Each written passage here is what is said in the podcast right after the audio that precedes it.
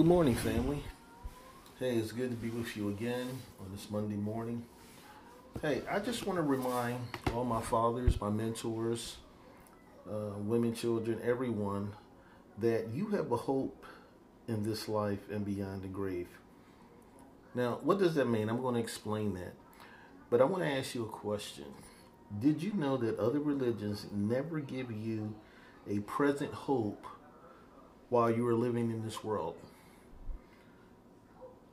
Normally, they want money, you to sacrifice something, to give up your life for a dead God.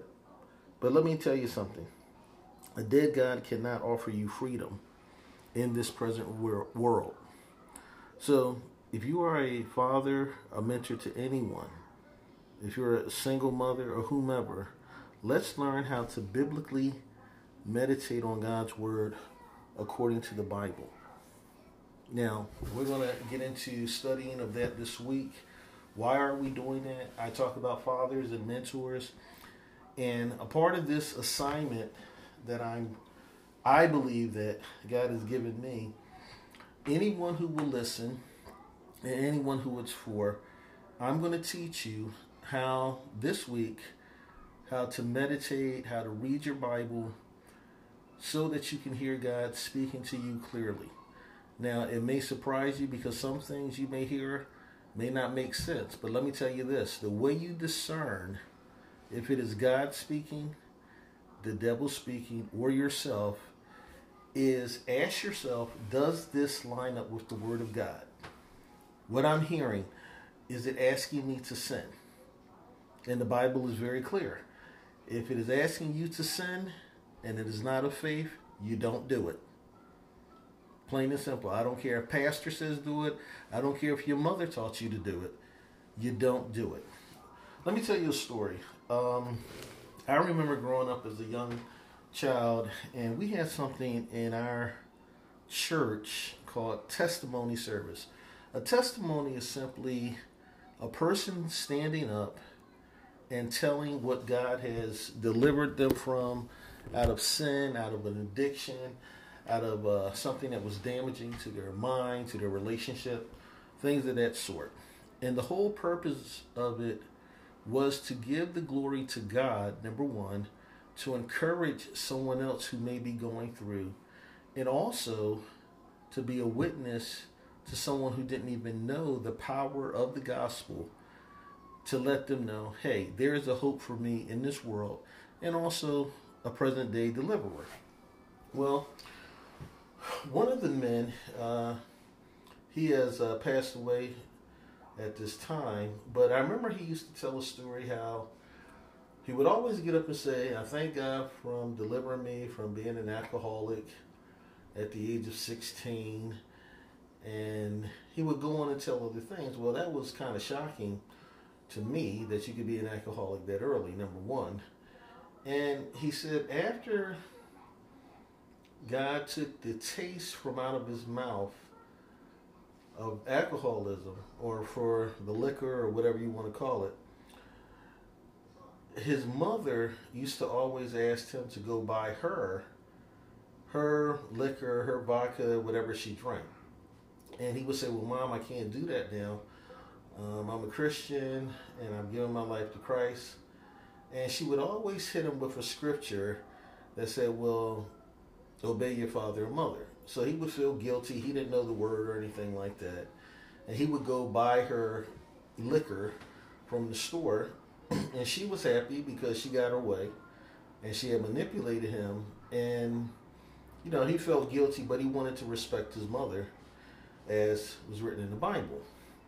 And he said it wasn't until one day he found another scripture in the Bible that said, My father and my mother Look this up if you've never heard of it before.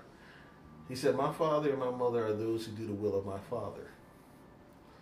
And he said, the next time his mom came and asked him for some liquor to go to the store, he told her that scripture and she stopped asking him that from then on. So, why do I say that? See, you have to make an intentional investment if you say that you are a follower of the teachings of Jesus Christ. I didn't say if you were a churchgoer. I didn't say if you believed in a higher power. Nor did I say if you believe in Jesus in the Bible. So you can believe as scripture tells us and still go to hell. Why? Because if I do not act, put any action behind what comes out of my mouth, it does nothing for me. And God calls action in the Bible is called faith. So this week, I'm going to focus on learning and showing you how to biblically meditate on God's Word according to the Bible. I'm going to show you the same technique, and I talk about it in my book, uh, first book is on the website, A Good Word for Every Day, where I showed a young man how to do this um, when he was heavily into porn. He came to me one day, I call him actually today my spiritual son, but he came to me one day and he said, Well, I, he said, I don't understand. He said, I keep falling into it and I meditate on scriptures every day. And I stopped him and I said, Well, wait a minute. Let me ask you. To explain to me what do you mean when you say you're meditating on the scripture? How do you do that? He says, Well, I get up in the morning and I sit quietly and I empty my mind and you know, I ask God to fill it. And I said, Well, that's not biblical meditation. That's Eastern the eastern part of the world, transcendental meditation, a form of that. I said, but that's not biblical meditation. That's not going to help you. So I explained to him how to meditate on the word biblically. Now, the word meditate, and we're not going to get deep into this, but the word meditate means to speak, it means to mutter, or it means to say when it says meditate. Now,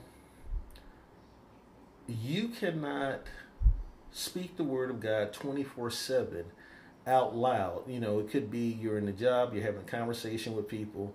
But however, what you can do is you can commit God's word, even if it's just one scripture, to memory and meditate on that throughout your day. Maybe uh, when you take a break, maybe when you go to the restroom, maybe while you're driving, instead of listening to the radio and some nonsense, or after you listen to the traffic report, meditate on the scripture or the passage that you have read that day or before your day got started. And I'm telling you, you will see God and give it time, but you got to continue God will begin you, begin to show you who He is through the Scriptures. That's why it's important that you don't rush, you take your time, and that you commit yourself to a Bible believing church and get involved to learn the Word, to hear the Word of God, to do the Word of God, to practice the Word of God daily and also to instruct someone else in the scriptures so that you can become a mentor to them and not just someone who comes every week to hear a presentation and you walk away a smarter sinner but not Christ-like, not developing your mind of Christ.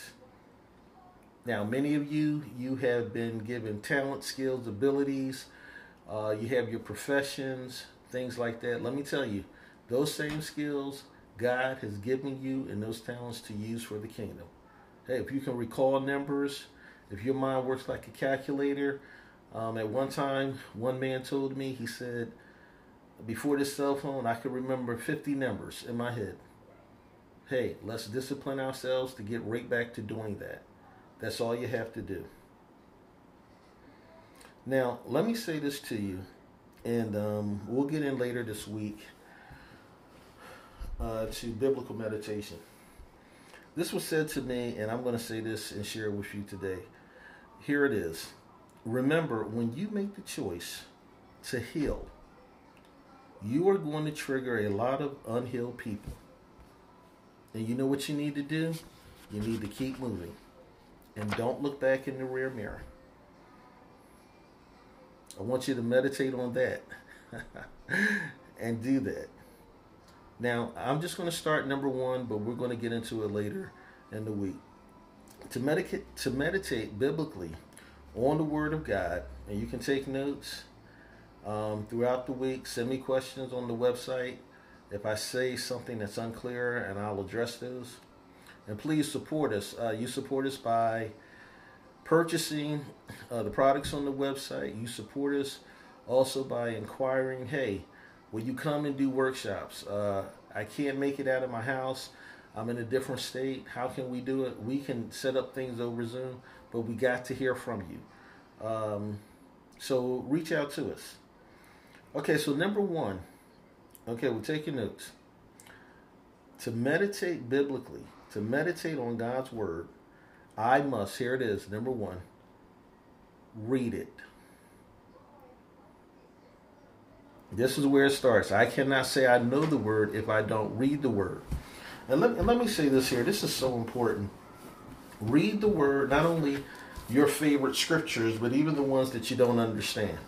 And we're going to get into that. But you have to become a believer that intentionally apply 2 Timothy 2.15. What does that say? It says, study to show yourself approved unto God and I'll let you read the word, the rest.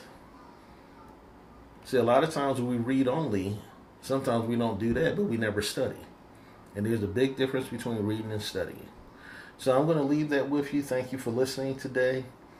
And let me pray with you or for you before I leave. Father, in Jesus' name, I thank you for those who are listening. And in the name of Jesus and by the power of the Holy Spirit, I pray, Father, that as they prepare themselves to hear from you, to learn, I thank you in advance that lives will be changed. People will be delivered, saved, and set free.